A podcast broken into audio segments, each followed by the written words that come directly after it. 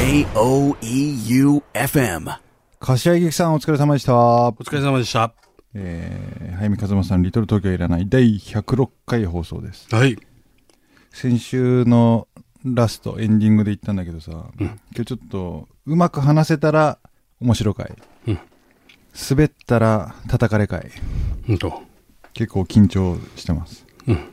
ラジオでさ、まるっと話してない空白の1年間があるんですよ、僕。はい。で、森さんと出会う直前、朝日前夜なんだよね。うん。えー森安っていうあだ名のうん。心優しい人間と過ごした地獄の半年間について。でもね、ほんと下ネタがきついんですよ。エロ方面であってもあ、お仏方面であっても。お仏も出てくるんだ。うんだから本当生とお仏にまみれた半年間の話で、この貧乏の極限、うん。本当人生で唯一餓死を、うん。餓死することが、イメージが湧いた時期の話で。俺と会った時は結構太ってたけどな。お前、太ってることと餓死はやっぱね、結びつかないんだよね、なんか。そうなんですか。うあん。ーで、あの頃の方が空腹を感じるわけじゃん。うん。でね、やっぱ2年前、おラジオ始まった時からこの話した方がいいかなってずっと思ってて、うん。2年経って、うん今ならうまく話せるかもしれない。はい。ら関さんにカットされないように今日29分で打ち切ろうと思ってるし、すぐカットするから。こう、ちょっと伸ばしてて、さうんうん 時空歪めて使われちゃってる。そう、でも、それでも慎重に慎重を期して。はい。でもね、編集者と自分の過去の話した時に、朝日の話も受けるんだけど、うん。一番評判がいいのはこの半年間の話なんだよ。へで、何回もその時代書いてくれって言われてんだけえ。ど、うん。やっぱ、生とお仏がきついから、書けないなと。生動物。はい。なので、タイトルはこんな感じで。はい。えー表向きには、ダラダラとフリートーク。うんだけど、今日は下ネタいっぱいだから、慎重に話します。若女子キッズにはーっと言われないような回にしたいと思ってます、スペシャル。早見和正のリトル東京はいらない。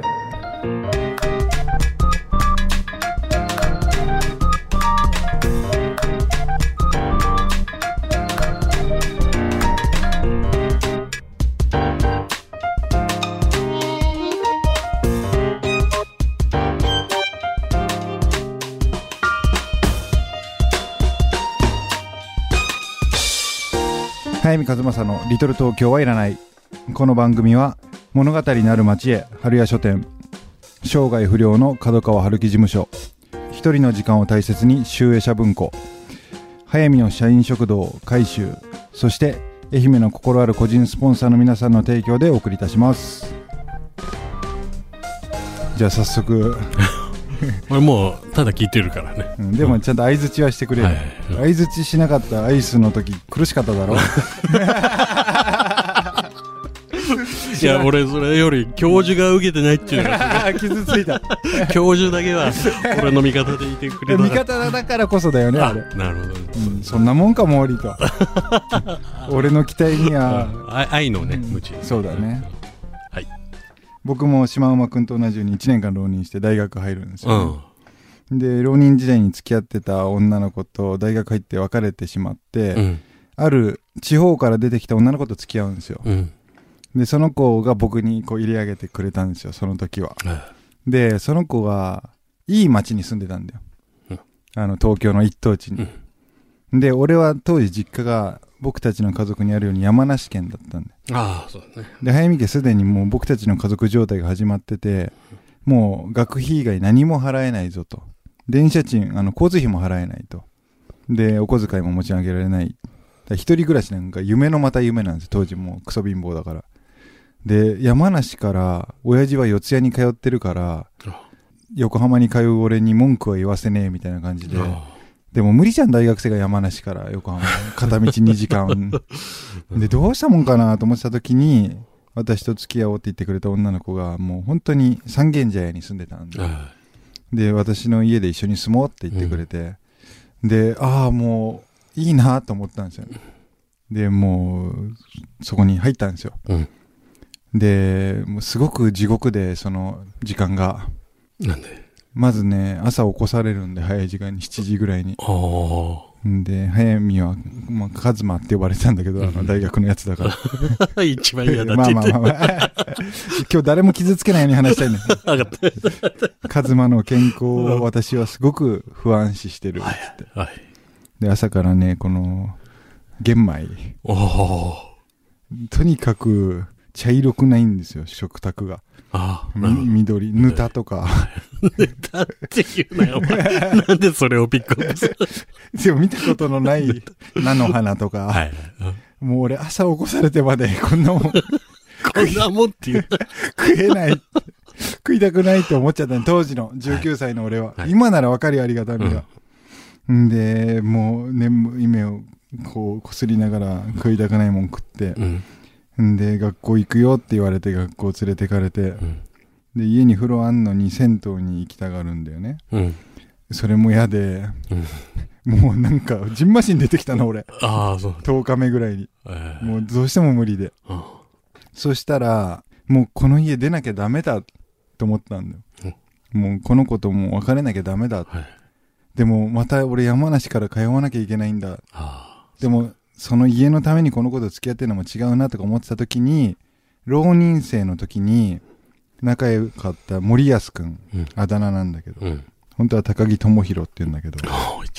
そう、全然構わない。それ森安が、俺が浪人中にすごいこうおせっかいババアみたいなことして、うんある女の子と付き合ったんだよ、森安。で、森安はその女の子とまさに童貞喪失して、うん超入れ上げたんで。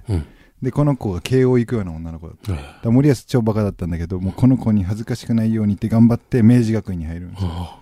その森安が、振られちゃったって電話してきたんで、俺に。うん。で、当時、森安は横浜の戸塚という町で一人暮らしをしてて、じゃあ俺が慰めに行ってやるって言って、うん。俺は三軒茶屋の家から戸塚の家に転 転がっていくんだよね。まあ聞いてくれ、ここまで。はいもう嫌な気分にならないでくれ。うん俺も反省してるから。なんないよ。大丈夫、大丈んで、それが夏過ぎぐらいかな。んで、俺と森安の地獄の半年がそこから始まるわけですよ。あ。んで、俺と森安の二人の収入がうん森安の仕送りしかなかったんだよ。二人分の収入。っていうか、お前が全然、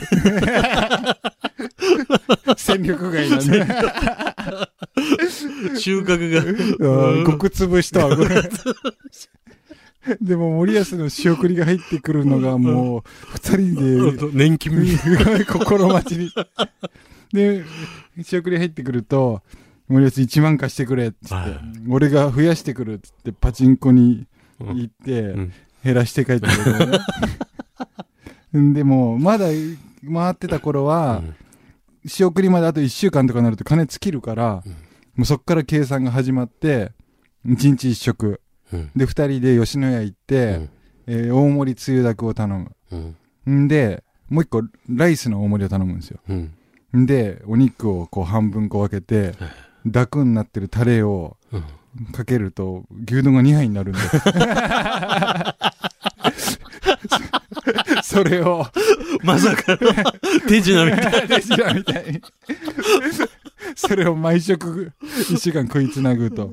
でも、そっからどんどんどんどんダメになっていくのね。はで、俺は、大学、もうこれは言えないんだけど、ある理由で、吊るし上げにあって、女の子たちから、い。うん。行けなくなっちゃうんだよ。もう、ふざけんなって気持ちになって、え、早見が？俺が。はこれは言えないな。んで、もうやる気もないから、何もかもあ。高校野球から解き放たれ、大学も入っちゃって、うん。もう目標もクソもないから、うん。バイトなんかもできないんだよ。うん。だ俺こう、初めて自分で大学生になってやったバイトがコンビニのバイトだったんだけど、うんもうこれも怒られるよ。もう今、下手したらネットで叩かれる可能性もあるんだけど、私服でとりあえず、コンビニのま周り掃除してきてって言われて、オーナーさんに。あ、で、掃除してって、もう超無理で、うん。ほうきとちりとりをそこに置いて、帰ってる状態なんで今。だから、オーナーはひょっとしたらまだ待ってるかもしれない。俺が帰ってくんの。もう無理だって、こんなんもう無理だって思っちゃって。あで、一年発起して始めたうん。家庭教師の仕事も、エロ本を毎回持ってったんで、その中学校2年生の男の子に。そしたら、3回目でうんめっかっちゃったのね、お母さんに。そしたら、その、家庭教師センターに電話されちゃって、はいクビになっちゃったんだよ。うん。でも、やる気がなくなっちゃうじゃん。なんでエロ本持ってったのなんか、中二といえばエロ本だろうって。人マジで人勉強もしなかったんだよね。良くも悪くも。エロ本配達員みたい で、あいつがプレステのカセットを貸してくれる持って帰って。で、そいつと俺超仲良くて、3日でクビになんだけど、3回目でクビになんだけど、ずっと電話くれて。先生、今度の先生勉強ばっかすんだよって電話してきて。はい、先生がよかったなーっつって。うん、で、森保うはん、失恋のショックが強すぎて、うんあいつはあいつで学校行けなくなっちゃうんだよ。あだからもう本当に二人でずあ。あっとダメな二人が。ダメな二人になっちゃったんだよ。ああーんで、今日一曲目飛ばしていい？いいよ。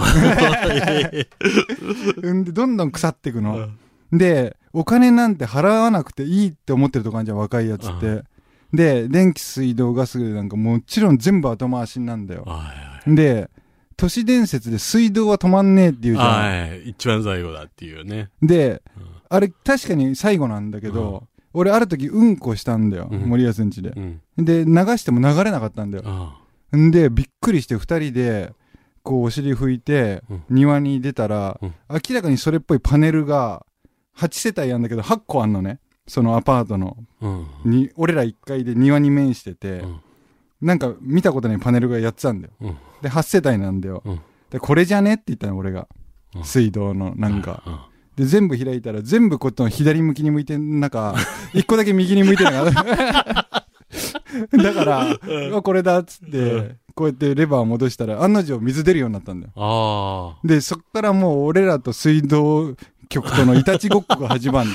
手動でやってんだ、あれ。そう、手動でこう、レバーで。ああ、水道局員が来て。来多分来て、。勝手にやってええ。でもこっちも慣れっこだからもう平気でうんこしてる 止まってもへでもねえからレバー。で、ある時またうんちしたらう、ん。水流れねえんだよ。うん。だから森保に、もういつも家にいるから二人は。森保ちょっとあの、レバー頼むっつって、いいよーっつって、庭に行った森保がもう結束抱えて帰ってきて、はめられた硬いのはめられたって。見に行ったら、本当はめられたんだよ。何が、びくともしないやつを。ええ？鉄の手錠みたいなの。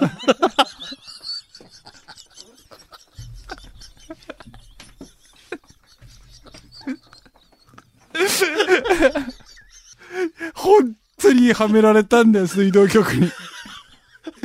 で、そっから俺はもう、切れたの。このライフラインを。あれマジで6往復ぐらいしたんだよ。そこでついにはめられて、俺もう切れまくって、俺はもうハンガーストライキ的にうんこし続けたの、その分。で、森保は野ぐそしに行くんだ。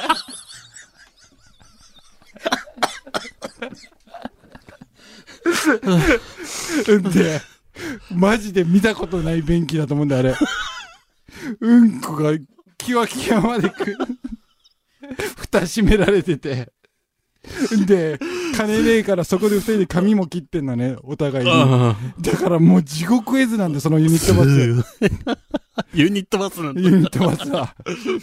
そう風呂入んので風呂は水出ねえからもあ、そうか。う、森保がもうって言いながら野ぐそしに行ってる場面俺超覚えててさ、森保はやっぱそこはもう早見のうんこする場所。見たくない見たけど、まあそりゃそうだろう。なんかしらほんと止まるのよ、その家が。家帰ると。で、ある時やっぱもう、電気止められてて、金ないんだよ。だそれ、さっきの、はめられたからちょっと抜 けゾーンはめら入っれたから抜けられる。はいはい、どうぞ。で、部屋の四隅にフライパンと鍋並べて、残り100円しかない100円でろうそく買ってきて、二人で夜中、夜夜寝られないからさ、もう、バカになってるから。暗闇のバカな。ろうそくの中で、朝までしりとりしてたんだよ。ん で、ある時、俺、もうマジで金なくて、ない時に、見たことないもん見つけたんだよ。うん。それは森保が死んだおじいちゃんからもらった、うん札幌オリンピックの記念500円硬貨ってやつなんだよ、はいはい。で、売ると2万円ぐらいになる。うん。けど、これ500円としても使えるんだぜっていうことを森保に聞いちゃったから、うんこっそりくすねて、それを持って俺、タバコ買いに行ったんだよね。うん。それがギリギリのとこで森保にめっかって、うんクソ怒られたんだよ。ああ。そうそうおじいちゃんの形見だぞって。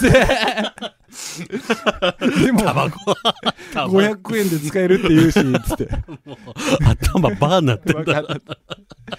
本当俺たまに家に帰って、親父が音楽の仕事してたから、家からもう山のように CD があって、うんそれをもういっぱいリュックに詰めて、うん持ち帰って古本屋に売ってできる、月3000円ぐらいしか俺はもう貢献できてないんだ。ああともう全部森保の仕送り。あ。うん。そんなことがずっと続いてて、うんで、最後、その森保、札幌オリンピックの記念硬貨隠すんだよ、どっかに。俺、すげえ嫌なやつだなと思って、俺、あいつが。あ、あいつが。あいつが。す本当見損お前じゃなくて。見損なったんで。森保もそう言ってる。んで、時は流れて、はい。12月に入るんだよね。うんそこまで本当そのキワキワな生活をし続けて、はい。んで、マジで、3日間ぐらい飯食えなくなっちゃったんだよ、二人とも。もう金が尽きて。うんで、森保の母ちゃんに森保よく電話して1万円とか振り込んでもらってたんだけど、もうさすがに怒られて、うん何が起きてるのか言いなさいと。はいはい。そこで何が起きてるか言いなさいと。怖いな、もう。それで、もしお金が欲しいんだったら帰ってらっしゃい、一回、つって。えで、森保が、うんもうほんと12月23日に、もう忘れもしてないんだけど、帰ってくんだよね。うん俺らがもうほんと餓死寸前なの、あいつもよくわかってるからえ、うんはい、あと1日だけ耐えてくれと。うんお金もらってきてあげる、つってう。んで、横浜の戸塚なんだけど、家八王子だからそんな遠くないんだよ。うんんで、森保帰ってったんだよ。で、俺、本当にその時電気止まってんだよね。で、ガスも止まってて、水道も止まってんだよ。うん今一番止まってた時期なんで。うんで、森保の持ってた PHS だけ生きてて、はいその PHS を俺が借り、受けてうん、森保は帰ってったんだよ。うんで、機能してんのは電池で動くラジカセだけだったんだ。うんで、その時俺ずーっと FM 横浜聞いてたのも超覚えてて。あんで、クリスマスイブになって、雪じゃなかったんだけど、大雨だったんだよ。あうん大嵐で、で、横浜線って止まるんですよ。したら、夜中の終電で帰るとか言った森保が、電話かけてきて、早見ごめん、電車が止まった。あー俺、今日森保が帰るまでの辛抱だって思いながら、あ本当に体育座りで耐え忍んでって、森保からその電話来た時、本当に餓死がよぎって、あコテンってそのまま横に倒れちゃったのね。ーその時に、ラジオでかかってた曲がうん、この曲です。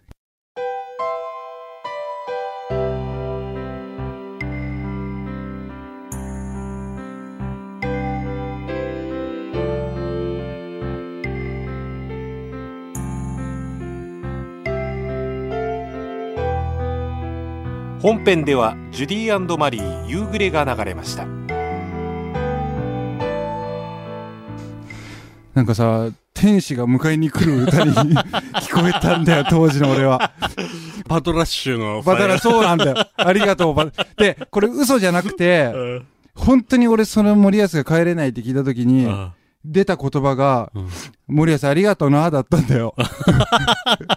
嘘じゃなくて、うん。自然と横にコテンってなりながら。ありがとう。そしたらもう、12月ぐらいに入ってから超俺に厳しくなってた森保が、早見さ、うん。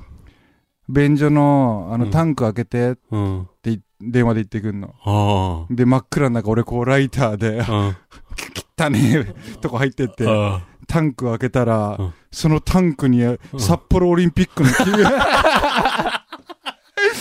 念500が。電話で。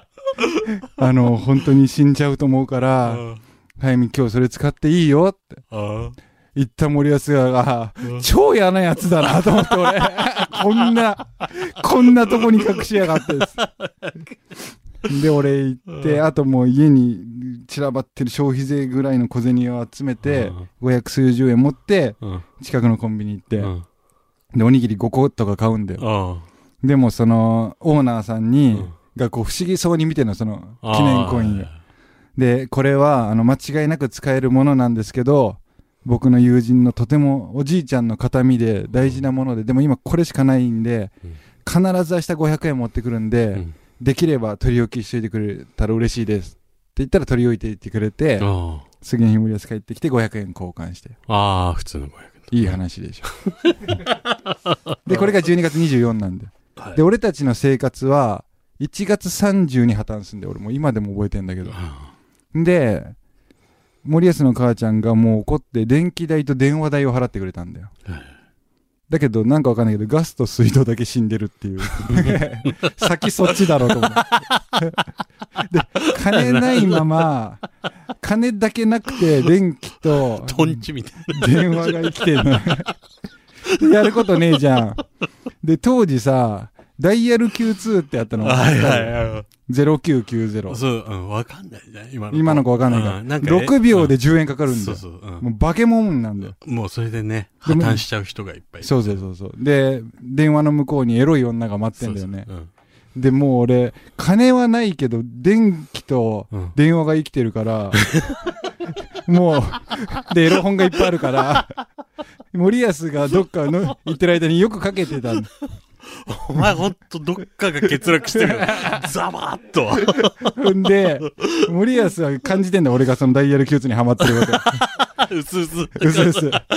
で、ある時、夜中の3時半ぐらいに、もう森保が寝てんだよ、隣で。はい。で、俺ギンギンなんだよ。もう寝られなくて。はい。で、もう寝てることを確認して、うんこっそり電話かけて、ほんと初めて森保のいる横で、うん0990ってかけて、うん女の人繋がって、今どんな格好してんの？つって。まあな、それは聞くわな。そうそう。じゃあとりあえずそれ脱いでっうんて話してたら、隣で寝てるはずの森保が枕を床にガーンって叩きつけて、もうやめよう早見こんな生活って。あ 慌てて俺電話切って。もうだめ、どんな格好してるの？もうげ限界だなっつって。で、その月に電話料金13万円だった請求。俺これは返そうと思ったの。おー、まあ、そりゃそうだよ。これは返そうと思って、うんいろんな人に時給のいいアルバイトを教えてくれって言って、うん出てきたのが朝日新聞のバイトなんだよ。ああ、そうなんだ。そっから僕は、あはじ森さんと会ったことで、あ。もう、あ、ここに天使がいたんだ。ホワイトランボ森森違い。森 あ、ここなんだなあこれが朝日前夜。ーなるほど。ただもう本当にあの、性の部分のね、下ネタを今、あえてカットしてるんで。ああ、そうなんでそのうんこだまりのいやー、面白かったね。家にうん結構来んだよ、女の子。だから、便所を使わせないいろんなあの手こので。でもマジで地獄。あの、で、森保には本当に未だに頭上がんないの。ああ、今でも続いてんだ。続いてる続いてる一番俺が大事だよ。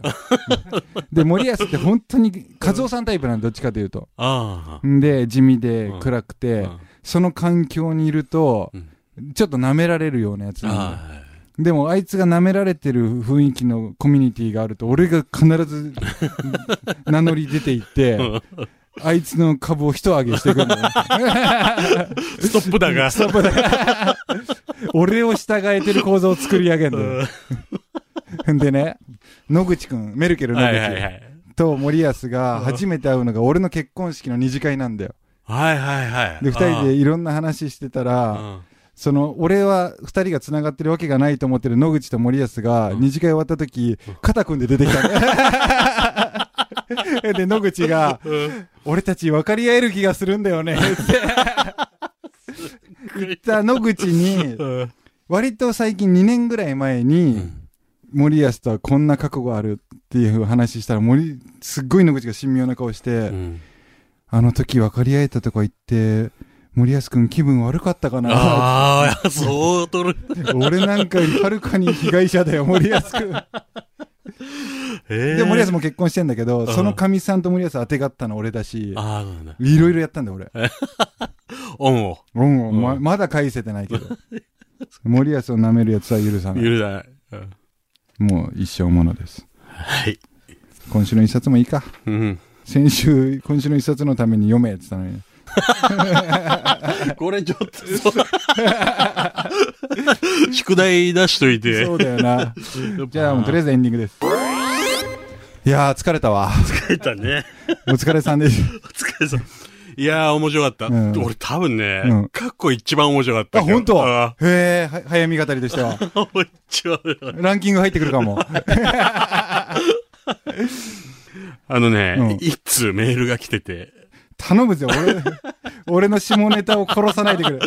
えー石村義成くんが、もうダメじゃん。もうダメじゃん。あの笑顔に、え ー合わせられないよ。うん、ほんと合わす顔ねえな、これ。うん早見和正様、森圭一様、えー放送101回おめでとうございます。ありがとうございます。えーいつも私の応援をしてくださりありがとうございます。これからも頑張ります。よろしくお願いします。この頃、新型コロナウイルスが怖くて心配です。早く楽しい春がやってきますように。早見さん、森さん、お体を大切にしてください。ということです。ごめんなさいって。俺の汚れが、際立った気がする。どうしよう。純粋なものをね触れちゃったのよ。取り直そうかな。でもね、それでも今こうやって楽しく生きていけるから、うん。大丈夫。若い頃。ああ、よかったね。あれ、でも、いろいろ突っ込みどころあるけどな。そうなんだよね。いろいろあったんだよ、そっからもね。うんまた今度機会があったら。うんすごい面白かったね。はい。よく頑張りました。はい。というわけで小説家の早見和正でした。放送作家の森圭一でした。また来週お会いしましょう。おやすみなさい。早見和正のリトル東京はいらない。この番組は、一人の時間を大切に、集英社文庫、生涯不良の角川春樹事務所、物語のある町へ、春屋書店、早見の社員食堂、改修、そして愛媛の心ある個人スポンサーの皆さんの提供でお送りいたしました。早見和正のリトル東京はいらない。J O E U F M.